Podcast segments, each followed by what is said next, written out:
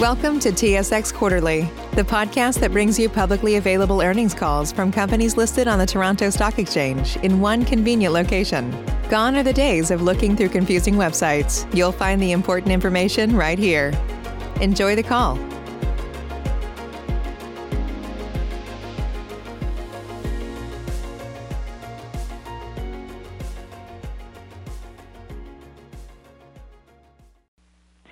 Ladies and gentlemen, thank you for standing by. Welcome to the Methanex Corporation Q3 2020 earnings call.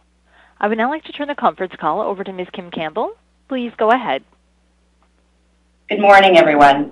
Welcome to our third quarter 2020 results conference call. Our 2020 third quarter news release, management's discussion and analysis, and financial statements can be accessed from the Reports tab of the Investor Relations page on our website at methanex.com. I would like to remind our listeners that our comments and answers to your questions today may contain forward-looking information. This information, by its nature, is subject to risks and uncertainties that may cause the stated outcome to differ materially from the actual outcome. Certain material factors or assumptions were applied in drawing the conclusions or making the forecasts or projections, which are included in the forward-looking information. Please refer to our third quarter 2020 MD&A and to our 2019 annual report for more information. I would also like to caution our listeners that any projections provided today regarding Methanex's future financial performance are effective as of today's date. It is our policy not to comment on or update this guidance between quarters. For clarification, any references to revenue, EBITDA, cash flow, or income made in today's remarks reflect our 63.1% economic interest in the Atlas facility and our 50% economic interest in the Egypt facility. In addition, we report our adjusted EBITDA and adjusted net income to exclude the mark-to-market impact on share-based compensation and the impact of certain items associated with specific identified events. We report these non-GAAP measures in this way to make them a better measure of underlying operating performance, and we encourage analysts covering the company to report their estimates in this manner. I would now like to turn the call over to Methanex's President and CEO, Mr. John Floren, for his comments and a question and answer period. Good morning. We hope that everyone is continuing to stay safe and healthy. In the third quarter, we continued to demonstrate the resilience of our business through this difficult time. Our manufacturing operations and global supply chain have run safely and effectively throughout the pandemic, which has enabled us to deliver on our commitment of secure and reliable supply to our customers around the world. We'd like to express our appreciation to our team members across the globe who have demonstrated their ongoing commitment and agility this year. This morning, we'll comment on our Q3 results, provide an overview of what we're seeing in the methanol markets, and discuss how we continue to manage our business in this challenging environment, including additional steps that we've recently taken to increase liquidity and preserve financial flexibility through this uncertain time and emerge stronger when market conditions further improve. Now I'll turn to the third quarter results. We recorded adjusted EBITDA of $40 million, which was higher than the second quarter as a result of higher average realized price, which was partially offset by lower sales of Methanex produced product and higher costs. We recorded an adjusted net loss of $79 million, or $1.03 per share in the third quarter, higher compared to the second quarter, primarily due to the one-time finance charge of $15.4 million related to the early repayment of our $250 million unsecured notes that were due in March 2022. Excluding this one-time finance charge, we would have recorded an adjusted net loss of $68 million, or $0.88 per share. Now turning to the methanol market. We estimate that global methanol demand increased by approximately 9% in the third quarter of 2020 compared to the second quarter as economic activity rebounded around the world and methanol demand recovered across all regions and end-use markets. Globally, demand for traditional chemical applications improved as manufacturing activity recovered, particularly in the automotive and construction industries. Demand for energy-related applications, including MTBE, biodiesel, and other fuel applications, improved as ground transportation and fuel demand saw some recovery. Methanol to olefin demand has remained strong throughout 2020. While demand has recovered in the third quarter of 2020, global demand global methanol demand in the year through Q3 2020 remains 3% lower than the comparable year-to-date period in 2019 and below pre-COVID expectations for 3%-4% growth. On an annual basis, we estimated the forecast demand in 2020 will be lower than the 2019 by 3 million tons versus pre-COVID expectations for 3 million tons of growth. As a result, we estimate that 2020 global demand will be 6 million tons lower than pre-COVID forecasts, reflecting the demand destruction resulting from the pandemic. Global methanol industry supply declined in the third quarter of 2020 compared to the second quarter due to various planned and unplanned outages and plant shutdowns to respond to lower methanol demand. Our Titan plant in Trinidad remains idle, while our Chile IV plant, which has been idle since April 1st, is in the process of restarting. Overall, the combination of increased methanol demand and lower industry supply has tightened global inventory levels and moved methanol prices higher.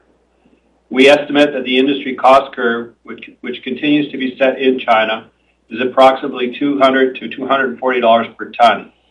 Spot prices in China are above this range today. As a result of the tighter market conditions, our posted prices for October and November increased. We recently posted our November North American price, which increased by 13% to $379 per ton, and our Asia Pacific price, which increased to $310 per ton.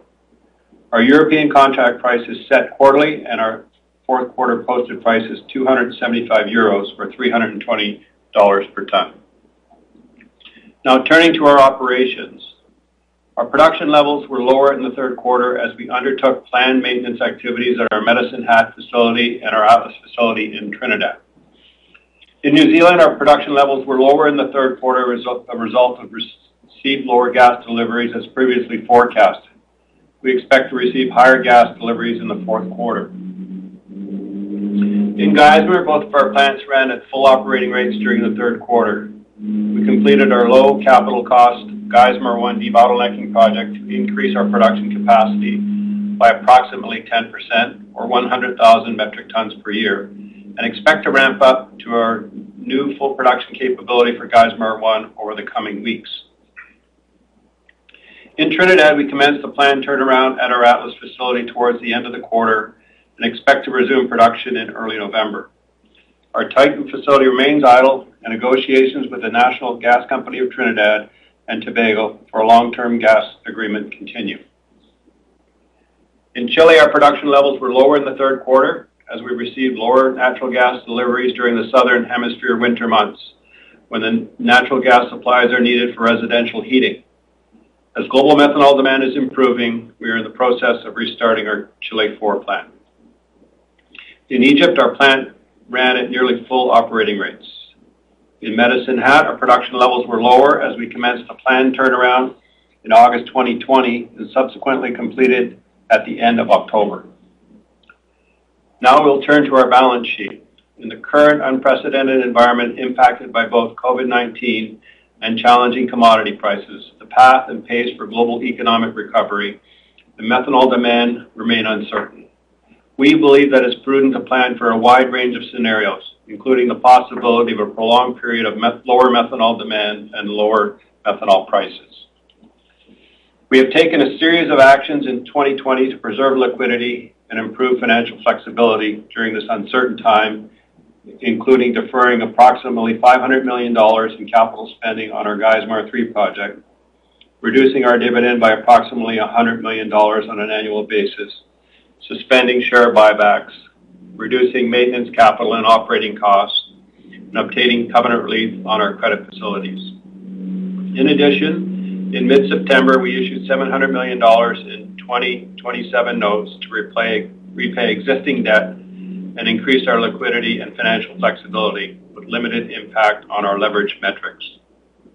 We have repaid the $200 million drawn on our revolving credit facility, and in late September, we issued an early redemption notice to repay our existing $250 million bond that was originally due in March 2022.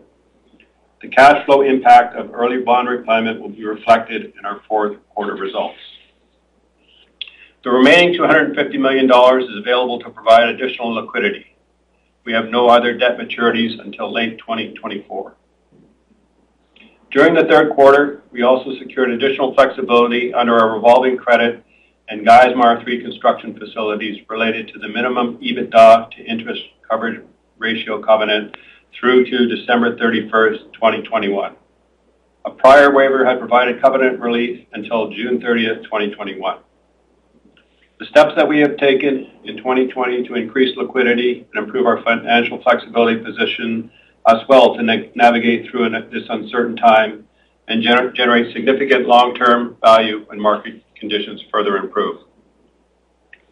We are pleased to see recent early signs of economic recovery, including improvement in methanol demand and prices. Nevertheless, we continue to evaluate all options to preserve liquidity and improve financial flexibility as necessary. Now I'd like to turn briefly to our Geismar 3 project. As we've noted before, our Geismar 3 project is a high-quality project with substantial capital and operating cost advantages and has been significantly de-risked. In April 2020, we placed the project on temporary care and maintenance for up to 18 months, given the significant uncertainty regarding the global economy due to COVID-19. The project was in excellent shape and progress had been safe, on time, and on budget, and the head project had been significantly de-risked. We deferred approximately 500 million dollars of capital expenditures with the expected spending during the temporary care and maintenance period reduced to only the costs that we were already committed and the completion of activities that preserve the flexibility to complete the project in the future, such as certain key engineering activities and procurement of critical path equipment. Construction on the Geismar 3 project remains on hold, and the various factors today do not currently support restarting construction. We want to be clear that we have a robust decision-making process for evaluating the project, and there are many factors that management and our board will need to consider carefully before restarting construction, including the global economic recovery and the methanol demand outlook, the methanol industry's needs for new capacity, the methanol price forecast, the ability to fund the project, and our suppliers' ability to complete construction and deliver material equipment on time and on budget in light of any COVID-19 restrictions. We will continue to review and monitor these factors as we continue to evaluate G3.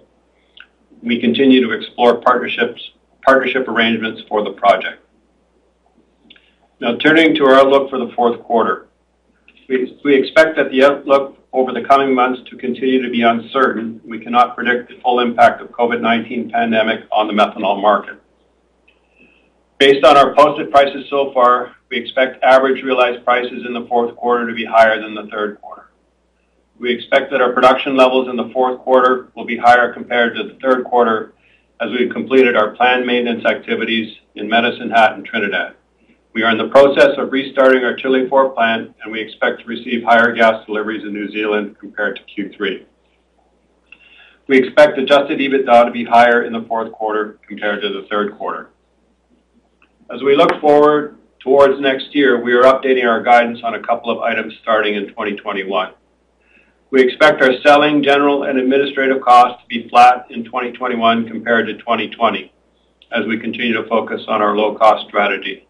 And we expect our maintenance capital guidance in 2021 to be approximately 120 million dollars, which is consistent with our revised maintenance capital guidance for 2020. Before we pause for questions, we'd like to highlight a couple of points about the resiliency of our business. While the near-term outlook is uncertain, we continue to believe that the long-term methanol industry supply and demand fundamentals are strong. Methanol is a key chemical building block that is used to produce a variety of everyday consumer and industrial items. Methanol is also used in a growing number of clean-burning and economic alternative energy applications. We expect that demand for methanol will rebound and grow as global economic activity recovers. As a global methanol industry leader with a network of production facilities around the world, an integrated global supply chain, and low-cost structure, our competitive advantage of delivering secure and reliable supply to our customers around the world remains intact. We have strong cash flow potential with significant leverage to methanol prices. We estimate that every $10 increase in our average realized price translates into approximately $60 million increase in adjusted EBITDA on an annual basis. We remain focused on operating our plants safely and reliably, delivering secure and reliable supply to our customers, and strengthening our business by preserving liquidity and improving financial flexibility. We are well-positioned to navigate through this uncertain time and emerge stronger when market conditions improve. We would now be happy to answer any questions. Thank you. Please press star one if you have a question. If you are using a speakerphone, please lift your handset before making your selection. Please limit your inquiry to one question plus a follow-up question. After that, if you have further questions, please rejoin the queue. There will be a brief pause while the participants register. Thank you for your patience.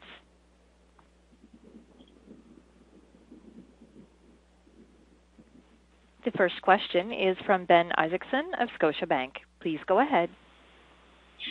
Thank you. Um, good morning. Uh, John, I just wanted to understand, first of all, the dynamics that you're seeing between Q3 and Q4. So Obviously in Q3, we had strong demand recovery. MTO um, rates were high. We had limited supply because of uh, outages, the turnarounds, Hurricane Laura, et cetera. But now as we kind of go get halfway into Q4, we're starting to see lockdowns increase. MTO economics are starting to move a little bit lower. We're seeing seasonal slowdown in construction and supply is coming back. So do you uh, do you think that uh, Q4 could be a little bit weaker than uh, Q3 in terms of supply and demand? Well, I don't predict the future. I can tell you what we see is that, you know, supply continues to be constrained. There is a plant that's being commissioned in Trinidad that has not really delivered a lot of product into the market yet. We understand there's another new plant in the United States that'll be commissioned sometime over the next few quarters. And we expect to continue to see demand recovery in Q4 based on where we are in our forecast for the quarter, but that could be impacted by further shutdowns as you've mentioned. So I can't predict, you know, our competitors' plants, if they're gonna have unplanned outages or not. What I would say is that these plants need ongoing maintenance, and in the COVID-19 environment, it's very difficult to do regular maintenance, never mind turnarounds, as we've just experienced ourselves doing a couple of them. So I think, you know, it's hard to predict, but uh, I think uh, Q2, what we see is the bottom now, but it's really depending on demand recovery and what you see for demand. When we talk to our European customers today, even with lockdowns, their their demand still seems to be okay, but that could change very quickly. In this environment, I'm really uh, not gonna predict what might happen in one or two quarters from now. And John, my follow-up question is on the dividend. Um, obviously, liquidity uh, is vastly improved. You're now prepaying debt a couple of years out. Um, when you think about the dividend, uh, is it your hope that you will reinstate the dividend back to what it um, originally was, or you'll kind of assess it at the time? How are you thinking about that? Well, hope is not a strategy. Um, I think, you know, as we generate excess cash, our first uh, uh, use for that cash will be to repair our balance sheet and to get our debt uh, leverage metrics back to investment-grade kind of ratings. Beyond that, our capital allocation strategy hasn't changed. Three pillars to take excess cash to grow the company in line with the market. If we have projects that meet or exceed our hurdle rate of 13% return on capital employed, have a meaningful, sustainable growing dividend, and return excess cash beyond that to shareholders through share repurchases. So nothing's changed in our strategy, and uh, we'll see how our cash generation uh, develops here in the global pandemic, and you should expect us to follow that strategy going forward. Thank you very much. Thank you. The next question is from Joel Jackson of BMO Capital Markets. Please go ahead. Hi, this is Robin on for Joel. Thanks for taking my questions.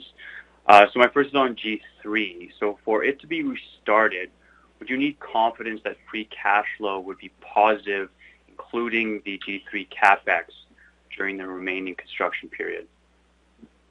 Well, I think what I've said is we have to have the ability to finance that project, and without a partner, there's still quite a, you know, about $900 million after what we'll spend in the uh, care and maintenance period that we'll have to figure out how to finance. So there, there's a lot of different options on how we do that, and we haven't made any decisions. Okay. For my follow-up, um, what production level at New Zealand can be supported by the the higher gas deliveries in Q4? And Will the upstream gas projects Uh, that's going on in the country right now allow for more normalized production in 2021?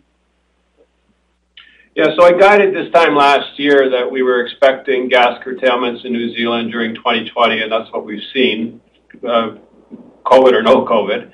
So we had guided to 1.8 million tons for 2020, uh, and we're going to be a little lower than that, probably 1.7, Um, as there's a bit more activity than we had been told early or this time last year. So about 100,000 less for the year in New Zealand. And next year, we should get back to that 1.8. But The ongoing activity that we see gives us uh, you know, pretty good certainty that we'll continue to see better um, gas deliveries in the future from New Zealand. But next year, I think I'll guide to about 1.8. Great. Thank you. Thank you. The next question is from Jacob Bout of CIBC. Please go ahead. Good morning. Morning. Uh, how far can you defer G3 without uh, further financial penalties? Yeah, we're looking at all options regarding G3, and you know, we don't have any decisions in front of us today. We've put it on care and maintenance for up to 18 months. So, you know, our team are working hard to negotiate all the various contracts that we have related to G3 to give us the maximum flexibility that we could hope for in this very uncertain environment. So we're continuing to talk to our various partners where we've made commitments, and everybody's experiencing similar uh, you know, that we are with all this uncertainty. And I think our our partners are, are being flexible, but you know, I really don't have any numbers to share, and we're focused on the 18-month uh, care and maintenance and see how markets develop uh, between now and then. But to but to be clear, after 18 months, or if you continue to uh, delay this project, there will be some financial penalties? I wouldn't commit to that today. We're negotiating with our suppliers. We may, you know, we have different options to consider. Um, so, you know, I think there'll be some commitments that we'll have to pay for, but uh, you know it's too early to tell how much that might be. Okay. And then just uh, in regards to Chile IV, um, what methanol price do you need to to break even there? What methanol price do we use?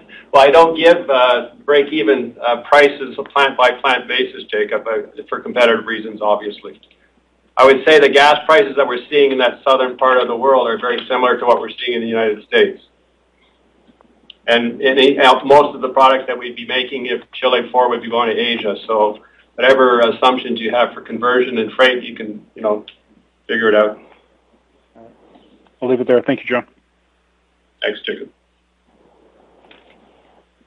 Thank you. The next question is from Steve Hansen of Raymond James. Please go ahead. Oh, hey, guys. Um, just to follow up one on Chile, if I may. Was curious, John, I think in the past you had guided towards uh, Chile being in a position to do roughly 75% utilization on two plants. That was prior to Chile 4 shutdown, obviously. Are are we to assume that that's going to be a similar type arrangement now going forward once Chile 4 is up and running, or how should we think about that cadence? Yeah, assuming that the world needs the product, the guidance hasn't changed. I mean, the only two plants we had flexibility on take-or-pay gas was Chile IV and Titan, and that's why we decided to shut those plants down. Our guidance was 75% on an annualized basis for a two-plant operation, and how that was structured was, think of Chile IV running six to eight months a year and shut down during their winter period, which we're just coming out of, and Chile 1 running at full rates, uh, except for their winter period. And on average, that should get us to about 75%.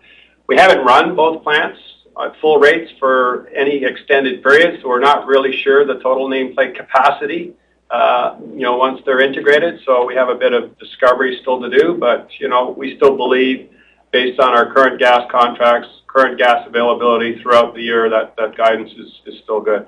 But it won't be smooth 75% throughout the year. During their winter period, our summer period, you should expect Chile 1 to run at lower than full rates and Chile 4 to be down. Uh, understood. That's helpful.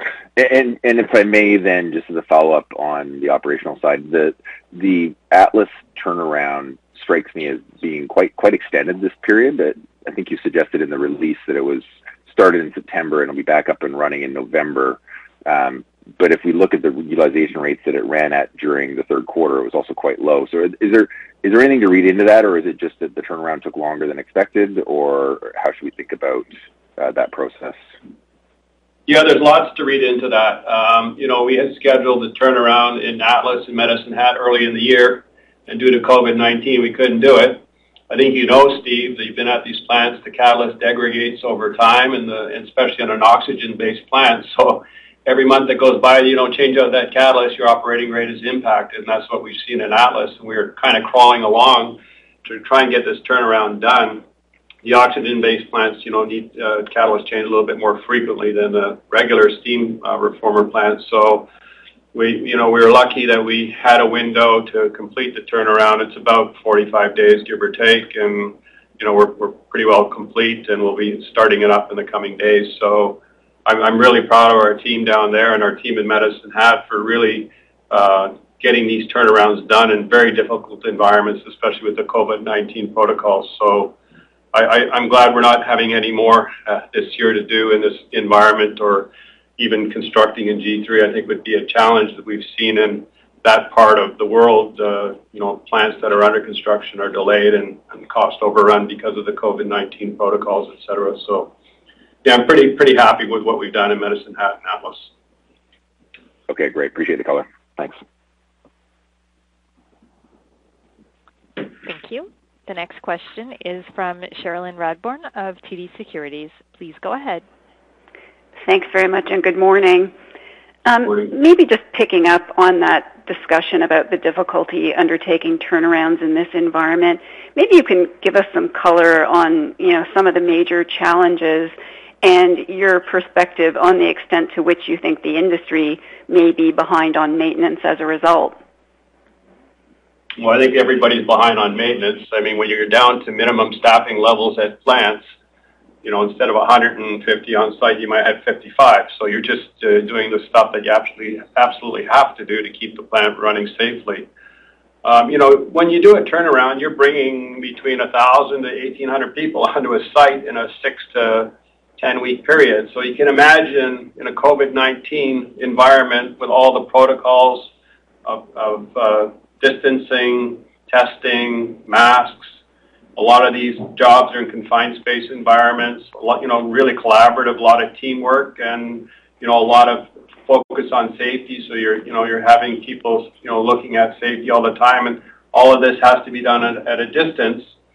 Um, and then manpower availability, you know, we don't talk about that, but you have contractors that you sign up for that, you know, guarantee or in their contracts say we're going to have X number of bodies available for this particular job, and then you get half that amount for, for a job. So that leads to lots of complications.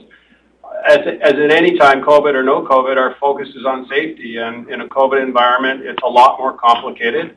It takes longer. Um, and, you know, in Medicine Hat, we had an outbreak. So that uh, further complicated things. Uh, this disease, I don't think, is still well understood, and it seems to spread a lot quicker than we first thought. So we are always, always overly cautious about keeping our, our team and our contractors safe.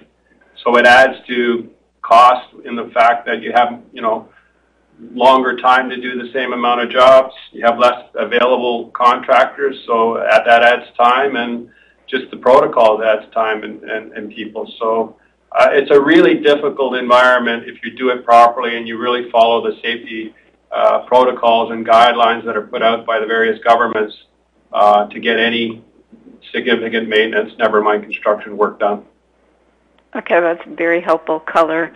Um, separately, and with regard to MTO demand, as I'm sure you're aware, there's been some talk about potential MTP restarts and was just hoping you could give us Methanex's perspective on that. Well, I'm not as bullish in this one as Argus is, and that's usually I'm more bullish than Argus, so it's interesting. But uh, uh, it'd be a nice surprise if it happens. Uh, our team there is looking at it and following it very closely, but hasn't happened yet. Lots of talk.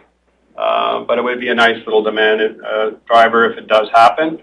I personally don't think it's sustainable based on the economics of just making propylene from methanol, but that's my personal view, and we'll continue to follow that market. Thank you for the time, John. Thank you. Thank you. The next question is from John Roberts of UBS. Please go ahead. Mm, thank you, John. Uh, back to your maintenance comments there. Do you have a gut feel for how much of the industry supply is perhaps reduced by lower catalyst activity broadly and in longer downtimes when people are doing maintenance? Does it take 1%, 2% out of the total global supply availability? I'd be guessing, John. I don't like to guess. I can tell you with Atlas, you know, you know, as you get to end of life of catalyst, it goes down pretty fast. Um, you know, I think our operating rates before we took the turnaround were 80% versus 100. It doesn't take long as the catalyst degrades to reduce operations quite significantly. You know, anecdotally, I think some of the outages we've seen in Q3, planned or unplanned, have been related to maintenance, but that's normal. And I guess every different country has different protocols on how they do COVID-19, uh, you know, contract or sorry, uh, social distancing and masks. So I think every country is a little difficult. In general, I think maintenance has been deferred. And I think, uh, you know, as you do plan turnarounds uh, or unplanned maintenance, it's gonna take longer and probably a little bit more expensive, but I don't really have a number I can share with you off the top of my head. Okay. And Do you have any thoughts on North American natural gas prices over the next several quarters? The financial markets were obviously uh, preparing for higher gas prices. Yeah, I'm not an expert on gas, but what I know, there's lots of gas. And uh, you know, I'd say $4 and below, there's probably lots of gas for a long time. So I've seen it being very volatile, and I don't know if that's a factor of deliveries or or system issues. I'm I'm not sure, John. So I, it's a bit out of my area of expertise. Okay. Thank you. Thank you. The next question is from Jonas Oxgaard of Bernstein. Please go ahead. Hi. Good morning, guys. Um, morning. Just one quick clarification. The $100 million you mentioned uh, over the next 12 months, uh, some of that I'm assuming is is one time to finish up stuff. But how should I think about that long term if if this ends up being in care and maintenance for more than 12 months? Yeah. Again, we've given 18-month period of care and maintenance. We've given guidance around how much uh, we would spend, uh, including the commitments we've already made. Um and then we're looking at if we have to further delay or, you know, on a uh, like a year or longer basis, what that might entail. We don't have any numbers to share with you today 'cause we're in negotiations with all of our partners on that project, and it's too early to make that call. So we have 18 months of care and maintenance for the prices that we have about 100 million more to go. For a total, you know, around three to $400 million and, uh, or $400 million, and then we'll have another 900 million to go uh, to finish the project. And I, that 900 million could change depending on uh, what timing we're looking at to complete that project, if we have to put it on longer hold or or temporary further hold or or go forward. And we haven't made any decisions around that yet, and we wanna see how methanol markets uh, evolve. I've given you the five conditions we're looking at to restart that project. Okay. Um, the other question is in your um, compare quarter-over-quarter, your discount to um, also your realized price uh, improved, whereas your uh, benchmark price declined. So the discount clearly was reduced. Can you talk about what what sets the factors for this discount? And, and is that something that is um, sort of forecastable, or is it just based on what you're doing in the quarter? Our guidance is 15% discount on average. And what we've said is when prices are increasing rapidly, that discount tends to narrow. And When prices are decreasing rapidly, it tends to expand. And you would have seen that in our results since 2018, uh, when we've had both of those events uh, occur. And uh, in the quarter, we probably had fairly stable at a very low price, pricing, which led to that 15. You know, we're looking at right now renewing our contracts for next year for a good chunk of our business. I would say there's a lot more intense rivalry out there today um, in placing volume because of the environment we are, and uh, that could impact discounts. And when we have something to update, Uh, we'll do so, and probably we'll look to update our guidance on discounts uh, in the January call.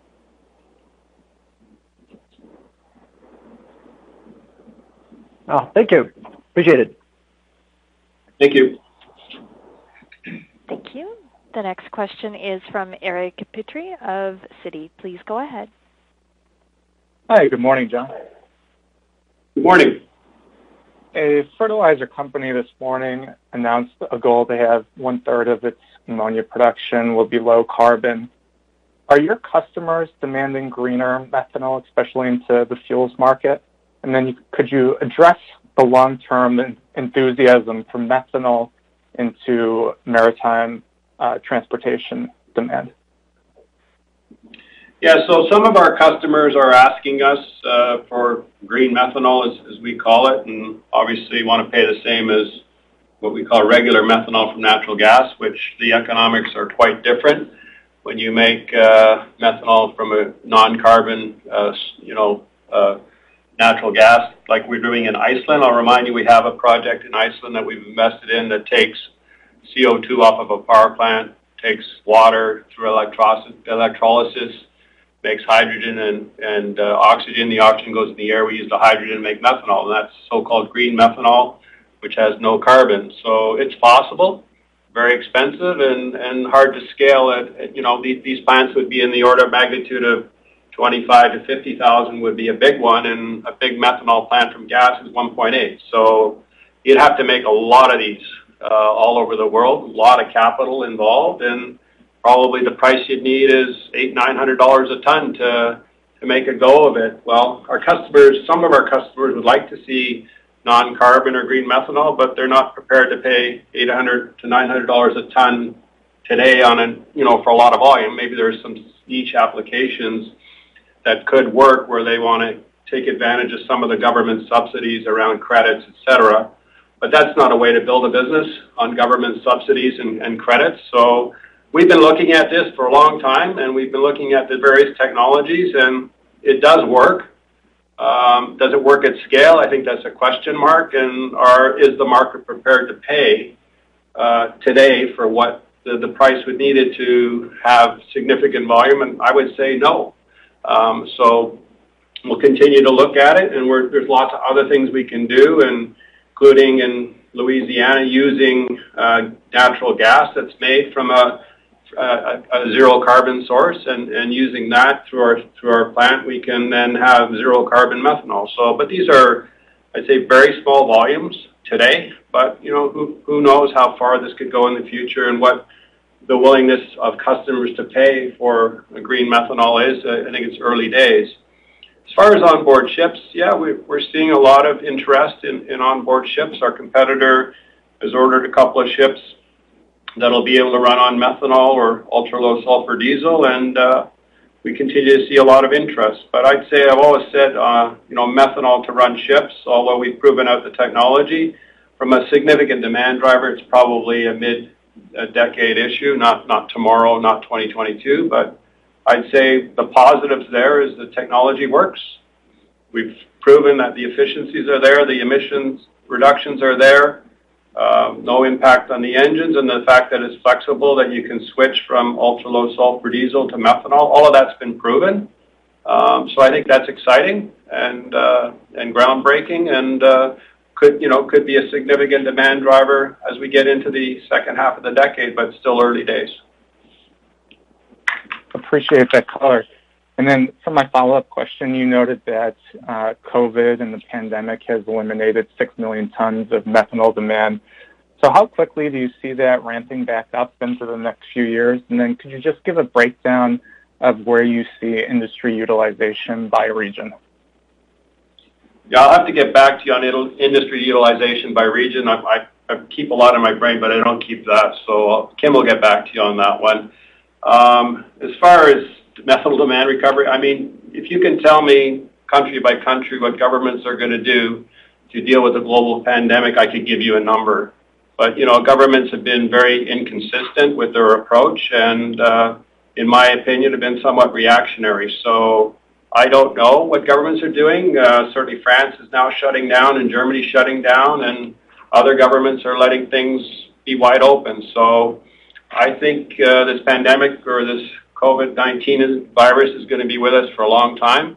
Uh, you know, a vaccine will eventually be uh, developed, and it'll take some time to inoculate everybody, and uh, and uh, you know, we'll maybe get back to somewhat of a new normal. But I, think this is going to be with us for a long time, and that's why we've tried to build in as much liquidity and financial flexibility as we can uh, to be ready for all possible scenarios, including a reduced demand again and, and whatever we might be seeing from a COVID-19 pandemic. Thank you, John. Thank you. The next question is from Nelson Ng of RBC Capital Markets. Please go ahead.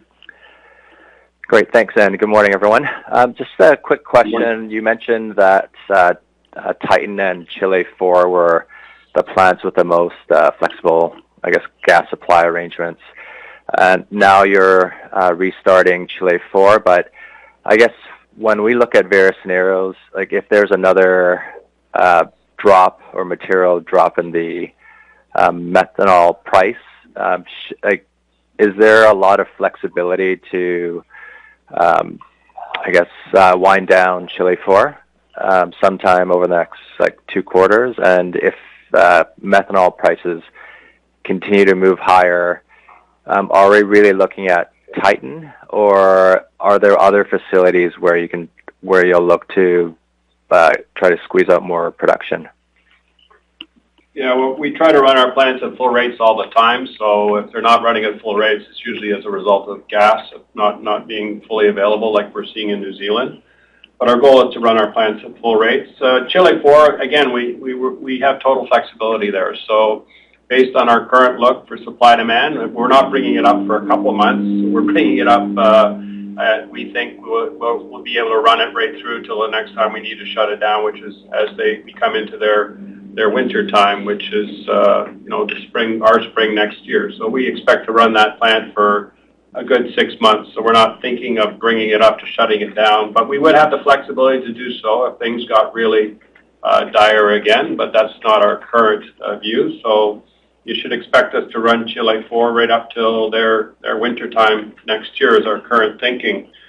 Um, as far as Titan, you know, I think we took it down. Um, we don't have a gas contract that allows us to be Uh, cash positive through the cycle. There's a lot of uncertainty out there with methanol demand and supply.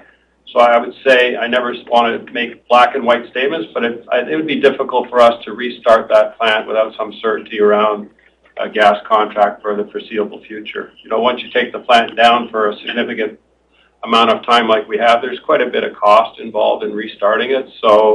Unless we had some certainty around gas, uh, because we're not that certain around methanol markets and, pricing, you know, it would be difficult for us to, start it up. But uh, if we were to start it up, I think we'd get a lot of comfort in high, you know, higher methanol prices for a longer time, which means to me a demand recovery and some sort of uh, stabilization as a result of COVID-19, but I don't see that in the next one or two quarters in our current view.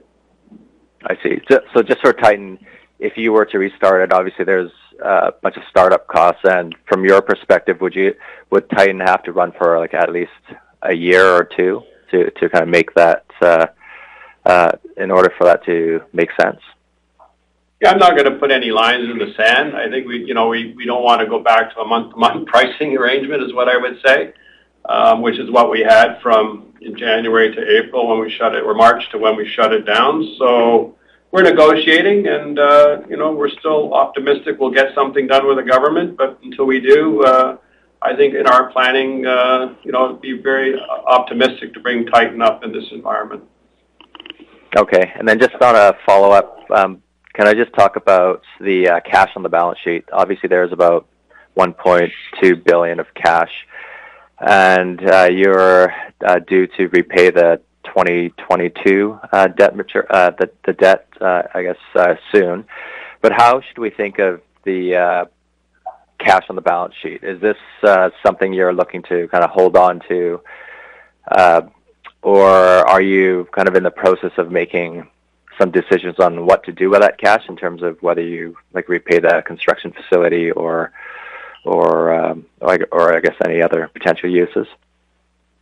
Preserving liquidity and financial flexibility are our top priority right now. So uh, we'll continue to look at how markets develop. I think the good news, based on our current forecast pricing for Q4, we'll be cash positive again after you know maintenance and dividend and all the things. So you know, we won't be eating into cash. So I think that's really good news. But is that sustainable? I'm not prepared to put my hand up and say that yet, but uh, I think we'll leave that cash there uh, to allow us flexibility and uh, and uh, you know, depending on how markets develop, we'll be good stewards of cash like we always have. We're not going to hoard it, and if we get you know, to a place where you know we see things where we can generate a lot of cash. And you know, just remind you, at $300 a ton, which is not too far from where we are today on a realized basis, we generate a nice amount of free cash. So too early to be making uh, decisions around that, and our goal is to preserve uh, liquidity and financial flexibility. Uh, great. Thanks, John. I'll leave it there. Thank you. The next question is from Hassan Ahmed of Alembic Global Advisors. Please go ahead. Morning, John. Good morning.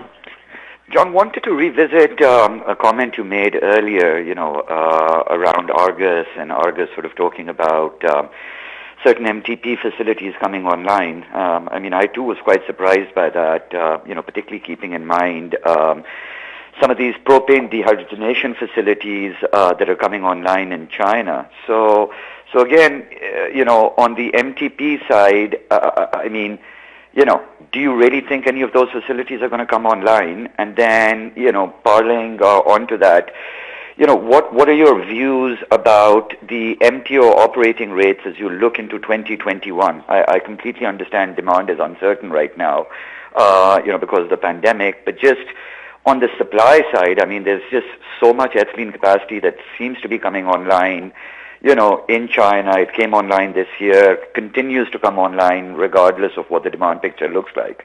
So how are you thinking about, you know, the MTP restart and MTO operating rates in 2021?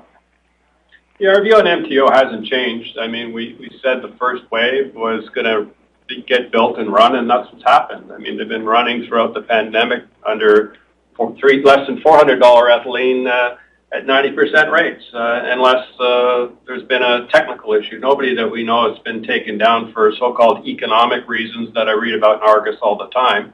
Uh, and through the pandemic, it was probably the one demand source that was steady.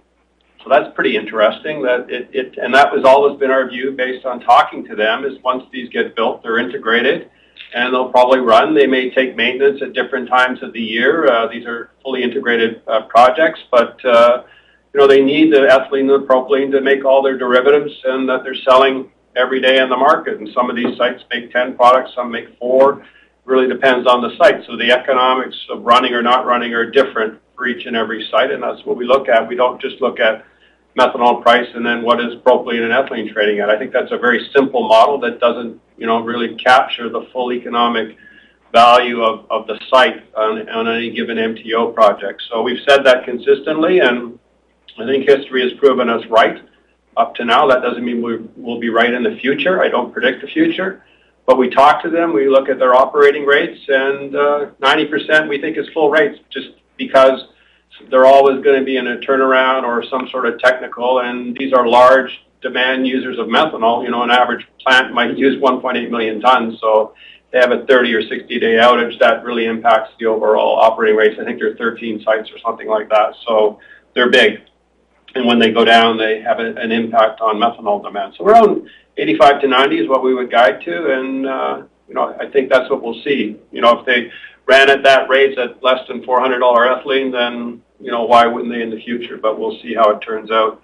MTP, that you know, that to me is really economic methanol to propylene, and then you're competing with PDH and crackers and ethane crackers and uh, naphtha crackers and maybe short term, it could make sense to make some short-term cash, but I really don't see it sustainable. That's what we were told back in 2016 when the four plants went down because of the oil collapse last time and PDH and propylene prices collapsing. That's what we were told. Is there some conditions today that may make sense to make a bit of cash for for, for some time? I don't know. I, I just don't see it sustainable. But I, in this one, I hope I'm wrong. I hope they come up, all four of them, and they run forever. Uh, that would be great. But I, I'm not counting on that in uh, in my forecast. Very fair, very clear. Um, and as a follow-up, John, um, you know, medium to longer term, uh, and you know, I guess it's a struggle to even think about uh, anything beyond the pandemic. But you know, medium to longer term, um, you know, with the volatility that we've seen in in methanol prices, I mean, what are you guys seeing in terms of um, some of these sort of greenfield capacity addition announcements that had been made? Are you seeing sort of delays, cancellations? I mean, you know, sort of longer term, let's say, you know, four, five years out, you know, how are you guys thinking about, uh, call it, uh, you know, a supply growth CAGR or however you may think about supply growth? No, I think it's a great point. In this environment, it's very difficult to be running plants today, never mind building new ones. So our current view is, you know, the Trinidad plant will get running well and, providing product at some point in here in the, in the coming quarters. Uh, the uh, Yuhuang Koch plant will get finished and will run and, and provide methanol. Beyond that, you know, there's no shovels in the ground. So there's a few projects, I think, in Russia and some some new supply in China that'll, uh, you know, displace existing production. And, then the big wild card is Iran. There's been plants under construction in Iran for a long time and plants that have, you know, according to Argus, been been running, which we haven't, you know, we watch the shipments out of Iran. That's how we know how much they're producing, because there's not a lot of demand within Iran, and you know, it hasn't changed all that much. So, you know, that to me is the big wild card. How much production do we get out of Iran in the next three to five years? And I don't have an answer for that, but we'll continue to watch it. But beyond that, you know, there's there's not going to be, in my view, a lot of a willingness to lend a bunch of money to this industry to build more methanol plants in this environment, especially since 16 we've seen tremendous volatility. And you know and since 09 we've had now in just over 10 years three very volatile cycles. And uh, it's not a lot of fun at $214 a ton even if you are the low cost producer. So I, I can't imagine uh, others looking to invest in this industry uh, in the medium term. Very helpful, John. Thank you so much. Thank you. The next question is from Mike Leithead of Barclays. Please go ahead. Great. Thanks. Good morning, John. Good morning, Mike. I wanted to go back to, I think in your prepared remarks, you made a comment about 4Q production being higher. I was hoping just given um, the restart at Chile 4, G1, some of the turnarounds coming back online, if you could give us just a little bit more color around the order of magnitude we should expect in terms of the 4Q step up, which I assume should also help some of your product mix as well. Yeah, I don't really guide to how, you know, to plant by plant operating rates. I think I've given enough guidance that you can come to the right the right number. Um, you know, we're not having any turnarounds. Um, I've given the uh, number for New Zealand. Uh, you know, so you can look at the capacity for other plants and kind of figure it out. But I'd rather not give a plant-by-plant guidance. Fair enough. And then I did want to go back to Titan and a potential restart there. Uh, kind of parsing between your words a bit, is it fair to say that getting Titan eventually back up and running is more dependent on getting the right natural gas contract um, structure in place versus kind of demand coming back, or, or how should we think about what would need to happen in order to get uh, Titan back online? Yeah, so a little bit of history is probably helpful. You know, we, we had a five-year contract that ran ran out at end of December, and uh, we were always clear with the NGC that we wouldn't continue to run unless we had a gas contract. Um, methanol market conditions were different then, and uh, we came to a short-term arrangement as we were negotiating to keep the plant running on a, you know, day-by-day basis on a fixed price gas as we were negotiating.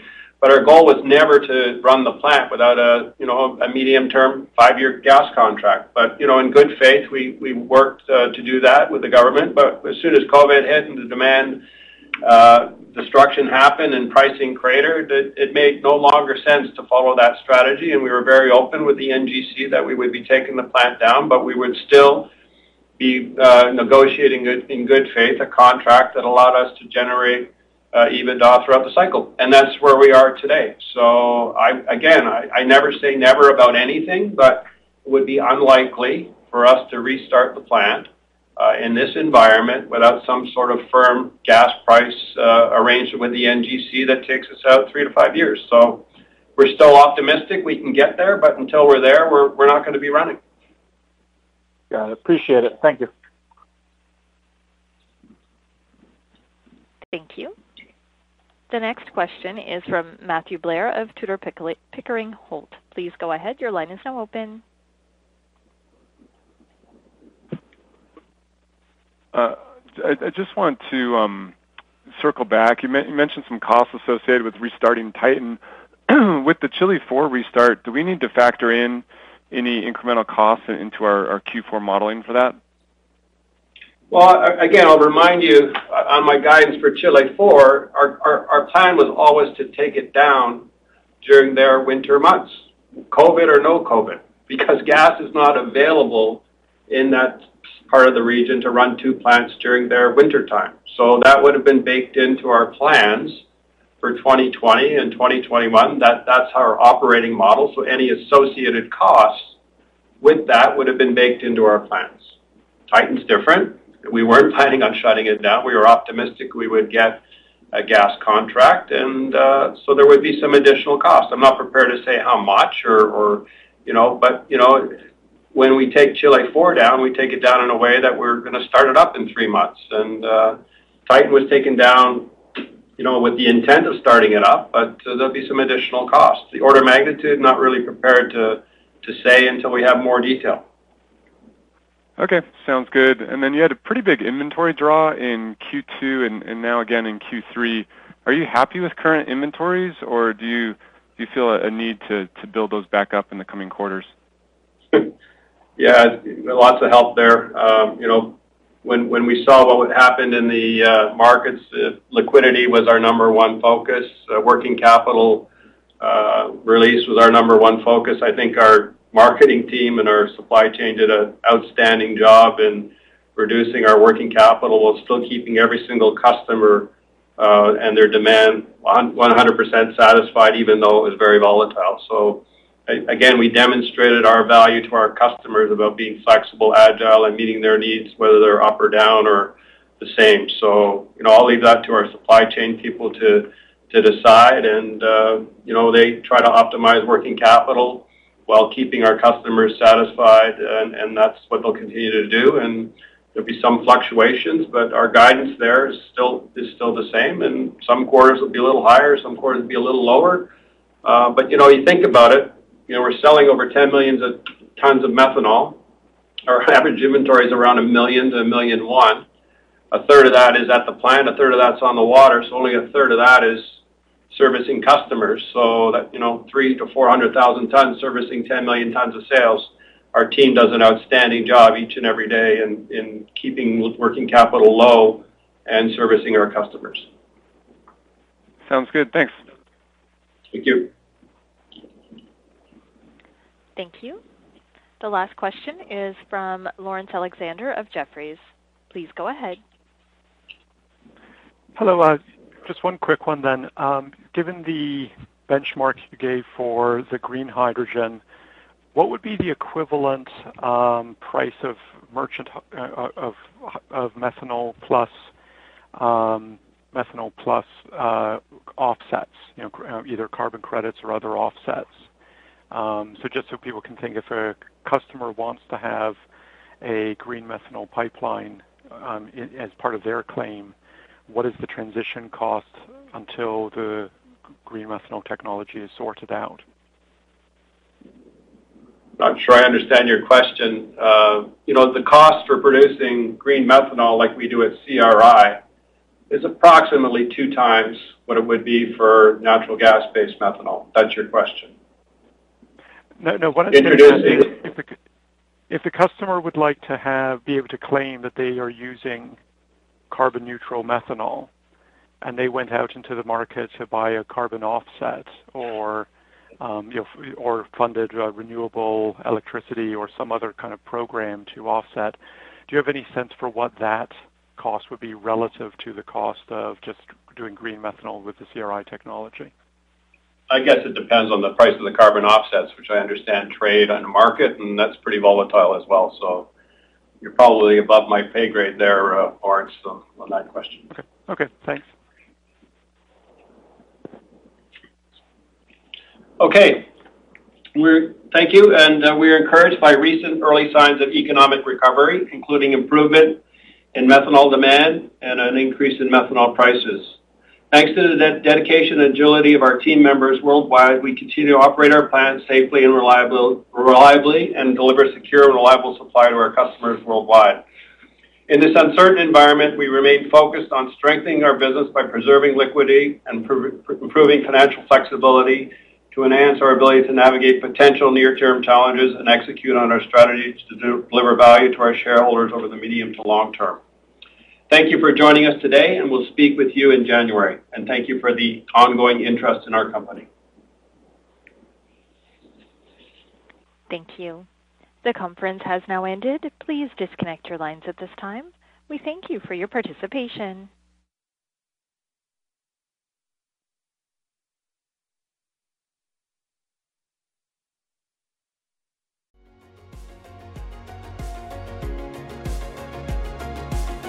Thank you for listening to TSX Quarterly. If you enjoyed the cast, remember to leave a good rating. And remember, for any additional inquiries, please consult the company's investor relations section on their website. See you next time.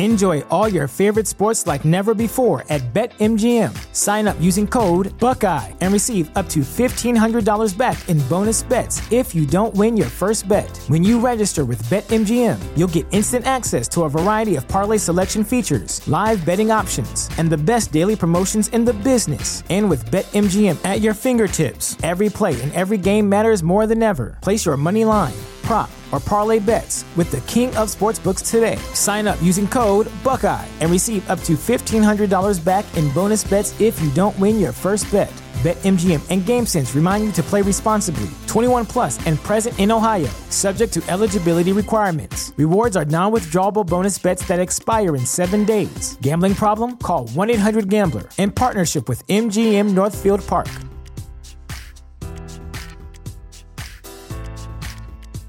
Support for this podcast and the following message come from Corient. Corient provides wealth management services centered around you. They focus on exceeding your expectations and simplifying your life. Corient has been helping high achievers just like you enjoy their lives more fully, preserve their wealth, and provide for the people, causes, and communities they care about. As one of the largest integrated fee only registered investment advisors in the U.S., Corient has deeply experienced teams in 23 strategic locations. Corient has extensive knowledge spanning the full spectrum of planning, investing, lending, and money management disciplines. Leverage Corient's exclusive network of experts to craft custom solutions designed to help you reach your financial goals, no matter how complex they may be. Real wealth requires real solutions. For more information, connect with a wealth advisor today at corient.com. That's C O R I E N T.com. Corient.com.